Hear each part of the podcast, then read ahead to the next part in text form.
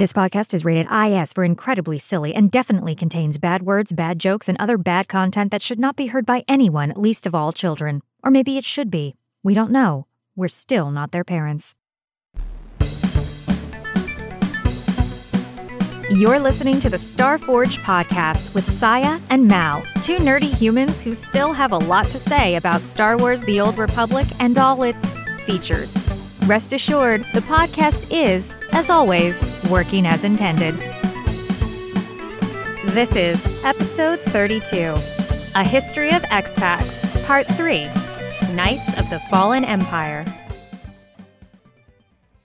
Hello, SWTOR players. I am Mal. And I'm Scya. And we are back again with the third installment of our History of Xpacs. We are back again with a third installment of our History in Xpacs in SWTOR study with Knights of the Fallen Empire, or as we call it in the biz, KOTFI. KOTFI. All right, so for this one, early access was granted October 19th, 2015, and general admission started October 27, 2015. Oh, I forgot. We've got to go back in time.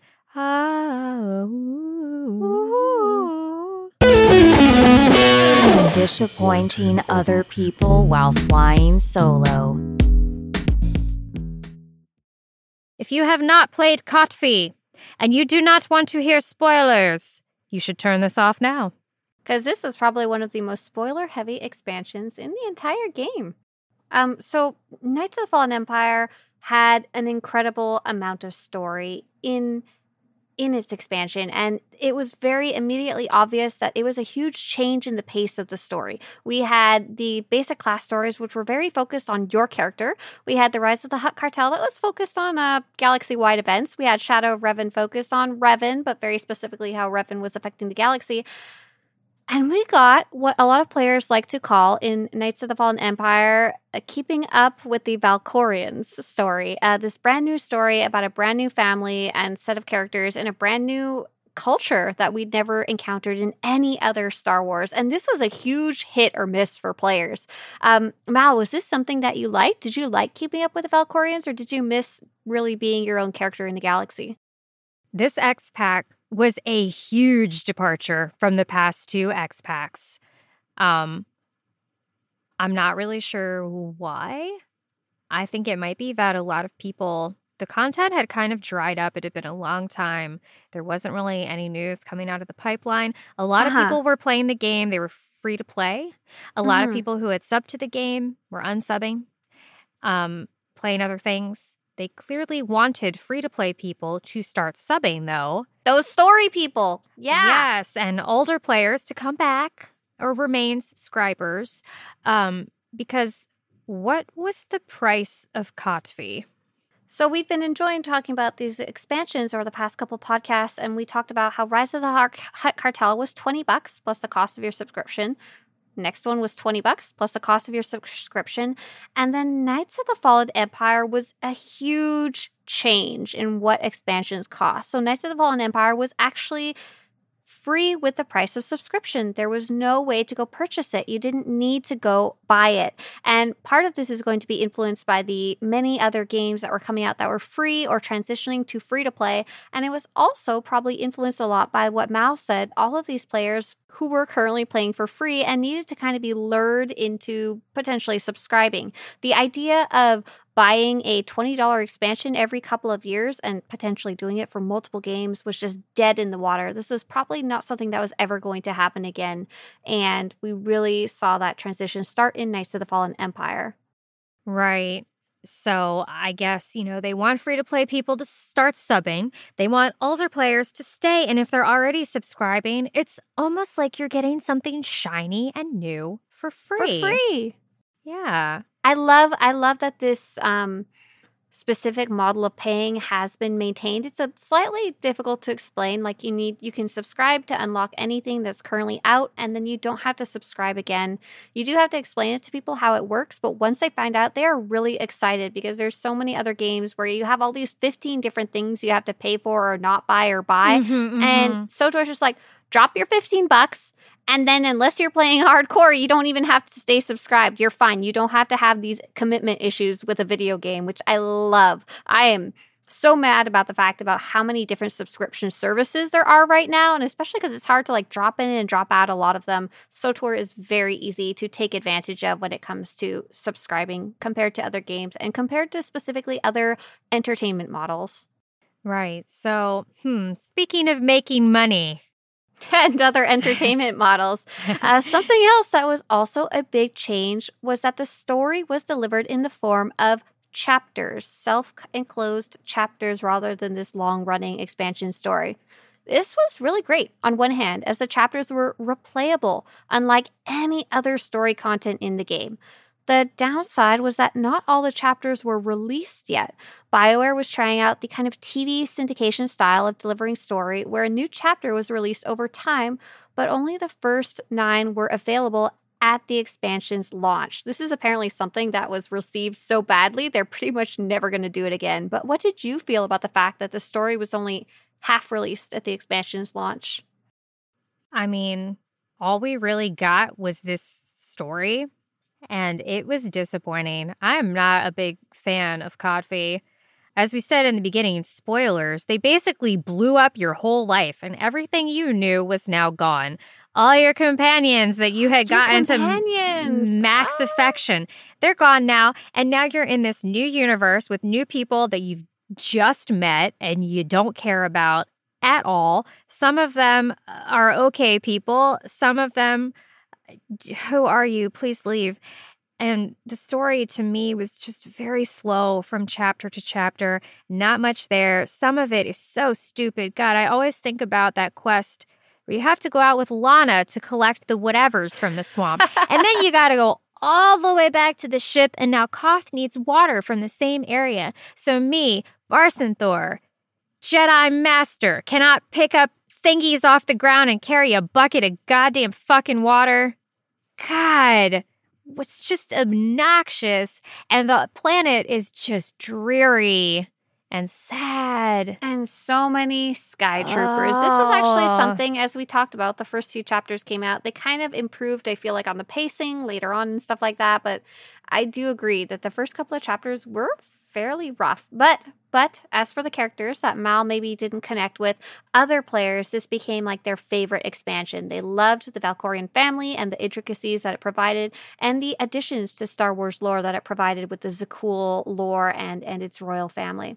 So what else did this expansion bring for us? This brought an upgrade in the level cap from 60 to 65, the new planet of Zakuul, planetary level sync, which was very interesting, and we're still kind of dealing with the ramifications down the line now. Mm-hmm. It brought star fortresses, which are kind of like a Flashpoint.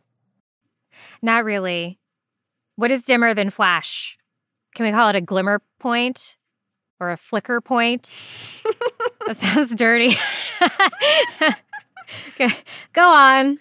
As Mal mentioned, our companions that were near and dear to us and our flicker points since launch were gone. New companions were in, and we also got a new Oh, wait. No, we did not get a new operation. So we're going to talk about that elephant in the room right off the fucking bat. This Xpac was story-focused, and there was no new operation. And story only! That was it! No new operation, no NIM version, no nightmare version of Toss or Ravagers. And not only did they not make a new op or add nightmare modes to Toss and Ravagers, they removed nightmare KP and EV.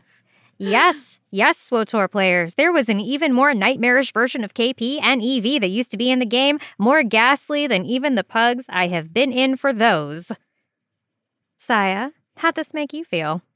It cracks me up when people say things like, oh, so Teresa, you only ever like the game. You only ever speak good about it. And I'm like, excuse me? I freaking voted with my wallet. I was so mad. At this point, I was at the point in my SWTOR game and community where I was playing a lot, and I was deep in the raiding aspects. I was doing nightmare mode raiding multiple times a week. I was really involved with playing with my friends. And I was so upset about the fact that it felt like they really were not going to be developing any more Operation content that I wanted to vote with my dollar. And I actually went preferred for 6 months. I kept playing because I was still really enjoying playing with my friends, but I stopped giving them even 1 cent of my money. Yeah. And I apparently wasn't the only one here. I resubscribed as soon as they announced the next operation was coming out because I wanted to say, like, look, here's my money. Take it. I'll finally play all of those chapters that came out that I wasn't even playing because I didn't want to give you money. Mm-hmm. This is what I want in my MMO with multiple people. It was really disappointing. And the chapters were not so great that... Right, they didn't make up for it. They didn't make up for the lack. So there was something that we mentioned earlier that was a very interesting addition to the game. And it may not have been well received, but I think it was necessary to add, especially for down the line. And that was level sync. How did that work, Mal? Level sync. So prior to this, if you were max level and you went to Korriban, you could just mow down anything with a little Sithy wink and a shake of your hips and a wave of your wand, whatever. A flick of your point. I did this to us. Yes, I did. But heroics didn't really give you anything, and you mostly just did it to grab up old achievements really fast, or you could help a lobby friend, not be in a group with them, but like mow down, mobs they tagged, right, to sort of power level. So with level sync, now what happens when I go to Korriban at max level? Right. So in Star Wars, in Star Wars in general, not necessarily just our game, we have this power fantasy that many people experience. They're like, I want to be Darth Vader. I want to mow everybody down with the slice of my saber and be super powerful because in real life sucks and I can't do a lot at all. I can't hit people with a pool noodle even because I will get put in jail.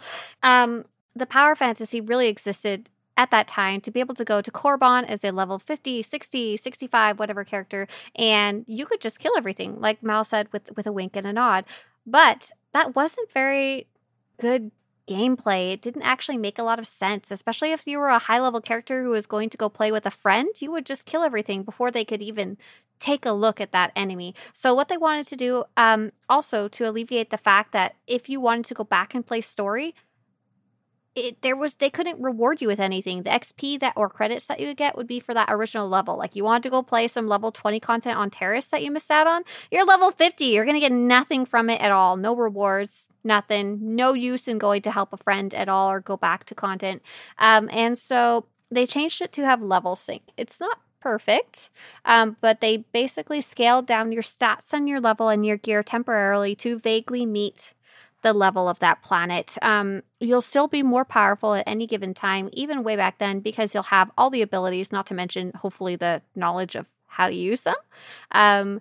Level sync did stay that way for a very long time. It's kind of been constantly adjusted even to this day, and players still kind of miss that power fantasy, I think, though this is probably better for the game.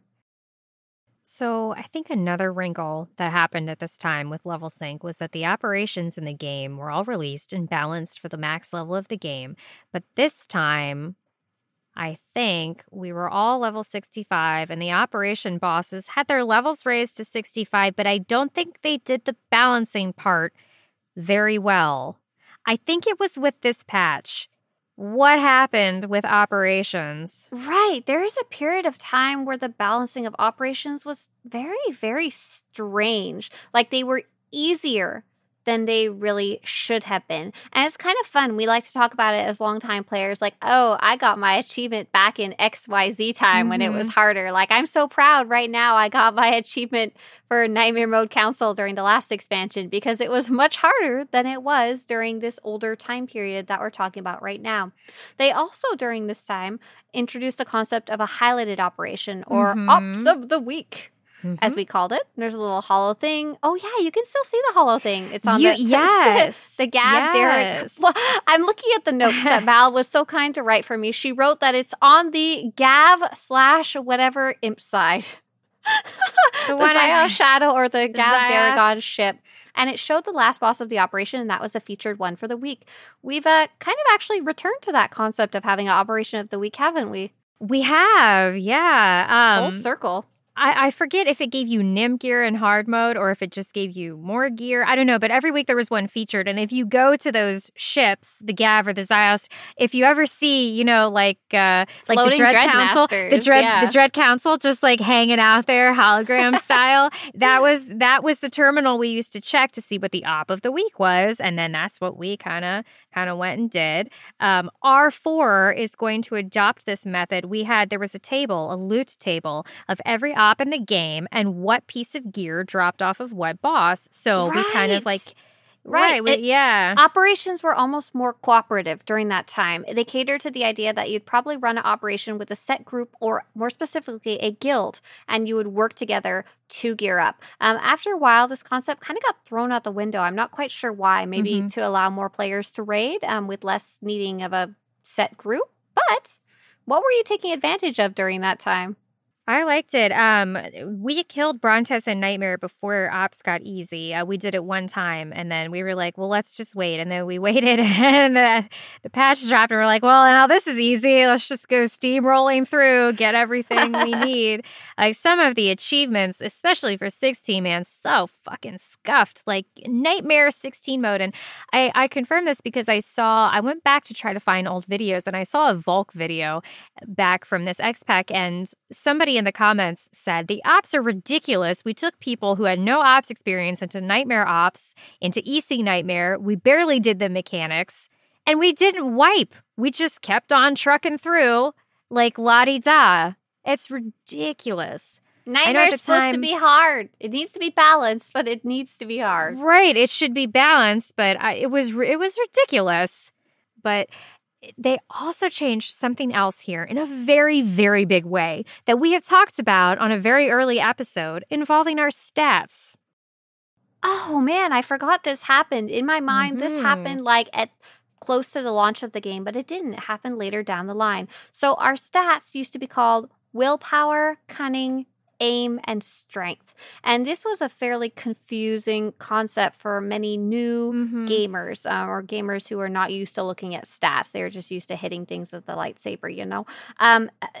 It was confusing because who needs aim? Well, obviously, a Jedi would need aim so they can actually hit things with their lightsaber, right? My Jedi also needs cunning. They need to be smart. And my trooper needs willpower because they need to, like, power through things, right? It wasn't necessarily super clear what did those mean. So they combine those stats into just one called Mastery for all the classes. And they also, I forgot about this. They also got rid of a tertiary stat called Surge. Yeah. What was Surge? This was before I was even looking into stats. It was like tied to crit. You would have an enhancement with crit and Surge. Oh, yeah, Crit and Surge. I remember hearing that a lot back then. You need Crit and Surge. Surge was like to for your crit. But no, they got rid of Surge. I can't say that I miss it too much. You know, it was a lot to manage, especially on a healer. You got to manage your alacrity, your crit, and your Surge. I'm still overwhelmed with the amount we have left now in 7.0, even with them pared down. I don't mind this. Boy, you know, when you had those four stats, you could really pick out who knew what they were doing and who didn't. Right. Who's wearing the right stats for their class, at least. Right. Look at this gunslinger wearing willpower. Oh, my God. I remember that, and it was such a glorious thing to be able to laugh at other people because it's confusing. It's such an obvious mistake. Like, it's not something you would guess. I agree with them getting rid of this. It's just simpler for everybody, and it really paved the way for sharing gear. Oh, sharing classes. Gear and sharing datacrons. Datacrons became Lexi-wide, and all of those strange stat-specific datacrons became mastery or some other stat. Thank goodness. Who wants to get those? I know we've talked about this in a very early episode. Oh, God, I'm on my gunslinger. Got to go get all the datacrons that pertain to that. What is it, cunning? Cunning, I think, gunslingers. I'm on my sage. I got to gather up all the willpower ones, you know. Ugh. Now we're going to talk a little more about the story. We touched on how it was delivered before in the form of chapters and how it was about the Zakuul family, but that wasn't the only key points for this story in Knights of the Fallen Empire. So first off, once again, spoilers. In the story, you find yourself frozen for 5 years. And when you wake up, Lana Benico is there, but your original vanilla companions are completely gone. So there's this huge time skip that happens. As Mal said earlier, everything that you've kind of done before is brushed aside, and you're dumped into this entirely new storyline. What did you think about this? It's really jarring. It was. And time skip, I mean, it can be used effectively very well, and sometimes you have no choice. You know, like a show like where the kids are growing up, like Stranger Things or something. You have to. Right, it can make sense. But to this feels lazy. Like, oh, we don't know what to do, so now it's 5 years in the future and you've been doing, you know, whatever for all these years and we don't really know what to do, so we'll just have you be frozen and shipped off to this other planet. So I find that hard to care. Do you find it hard to care about that? I'm like, I'm at Zakuul. Or, oh, help Zakuul. Why? I don't care. I don't know who you are. Excuse me, my main character is a trooper. She helps everyone in Sundry. It doesn't matter who they are. My God. So you're dumped into this new story. They obviously wanted to have a new set of characters that were unique to Star Wars: The Old Republic. So they did like Valkorion, they did Valen, they did Arkan and Thexen and Senya. And I think these are pretty strong characters. I find them easy to remember. I don't think I could tell you a single character from Rise of the Hutt Cartel except for Sexy Sexy Sitharat. That's it. This whole expansion, I was able to actually name 5 main characters and Koth and Lana. Like, yes, they did it. I'm so proud. They made them memorable, at least. But if their goal was to introduce these new characters, what was the point of the time skip, do you think? Was it so that you were no longer powerful and that was just the easiest way to deliver that? It's weird to me because I feel like I went from being the hero in my story to being a side character in these other people's story. I feel like now I'm the supporting cast of the Valkorion and Family show. Valkorion and Sons. Valkorion show. Valkorion and Senya. I don't know. The voice acting's great, though. Has some great, fresh, new voice acting. Oh, can we just talk about Darren DePaul for the next, 40 minutes? The voice of Valkorion. He's so nice. He's so nice. The story... I didn't connect with it, especially as a trooper. And this is a complaint that we see actually a lot of players have, even now down the line, that this story felt very catered to Force users who are standing up against an incredibly powerful Force user, probably one of the most powerful Force users in the galaxy, if not in the whole Star Wars timeline here. And my poor trooper, how she even stood half a chance, I don't know. I kind of had to imagine in my mind she is literally the number one top specialist. She's been through so much in her SWTOR life that if there was ever going to be a trooper who could stand up to it, it was going to be her. But I couldn't even play the story on my smuggler. I think this is actually the point that my husband stopped playing because he couldn't, he was already kind of waning, but he couldn't get into the coffee story and he has never finished it. Even after trying to create a Jedi later down the road, he never quite got back into the story. I have finished it. But it's the first time where when I finished it on the Republic side, I did not rush out to go and see it on the Imp side. I just did not care. And I didn't feel like pouring all those hours into this story that I don't... I mean, I might have gone back to do it for achievements, but the chapters afterwards, we will talk about those as well. And then maybe in the next episode, I am just now doing those. Now, it was not gripping. Like I said, I felt like a supporting actor in a show that was not mine. I think that's a really valid way of looking at it. You didn't feel like the main character. I think they kind of picked up on that. I feel like it got a little better in the next expansion, but in this one, they really missed the mark of you being the main character. Some people liked that, some people didn't, but it was a huge change. Another big change was in Shadow of Revan. We had... the same story, Republic and Imperial side, but it was a Republic and Imperial intertwined story. It was about the Republic and the Empire coming together. And the one before that was there was a distinct Rise of the Hutt Cartel Republic and Imperial story. And then in Knights of the Fallen Empire, I don't know how much you know about the differences in a second replay as you haven't played it that much. But this time, the story is going to be the same the whole way through, except there are some key differences, light side and dark side, that can be very, very interesting on a second replay. Have you kind of seen those before? Yeah, I mean, I have replayed it because I did the chapters, veteran, hard mode, etc. Right, me too. Those were cool. I like doing that. I like hard stuff. Do you hear like it was too easy for me? No, it's just the story is really tedious, and some of it is. Oh, I spacebarred when I did my veteran in master mode. I only did master mode, and I was like, "Thank you for demonstrating." Pew pew pew pew. She demonstrated her spacebar in case I didn't know. I had to. I had to. I was spending like 3 hours on some of the fights. I didn't have time to watch the story. No, it's just a dreary story to me. And, you know, I talk about my gunslinger, how I felt the story at the end was disjointed. Because I'm like, what is this? I'm just trying to drink and fuck my way around the galaxy. And now I'm helping. I'm part of the Republic. What is this shit? I feel like I wake up on Zakuul. The first place my ass goes is the bar. Right. And no, instead, these people are like, oh, you have to do this. You have to. Why? I don't want to. Did you like, out of curiosity, the Eternal Championship that was part of that as well? I did like that. That was challenging content. The dueling ring? That was really good. Fun. I did like that. Didn't that come later, though? I think it came later. So you know what? This is probably time to cut this expansion off. That's it. That's all she wrote. Watch your flicker points. Scya's out there. You heard it here last. No, there's no news. We don't know. We're recording this early.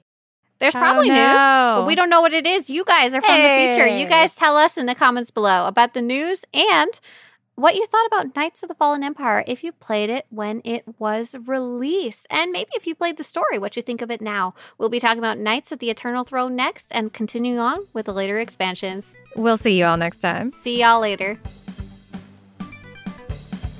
You've been listening to the Starforge Podcast with Scya and Mal. We know you have your choice of podcasts, and you chose the right one.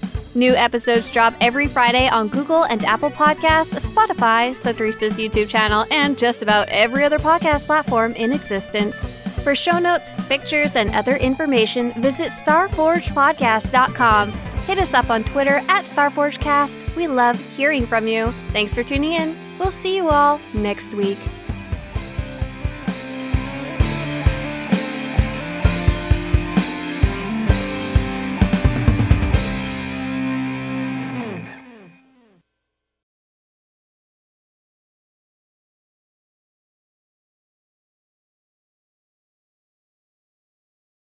I am recording. Bleep, bloop. Beep, beep, beep. Okay, I'm recording.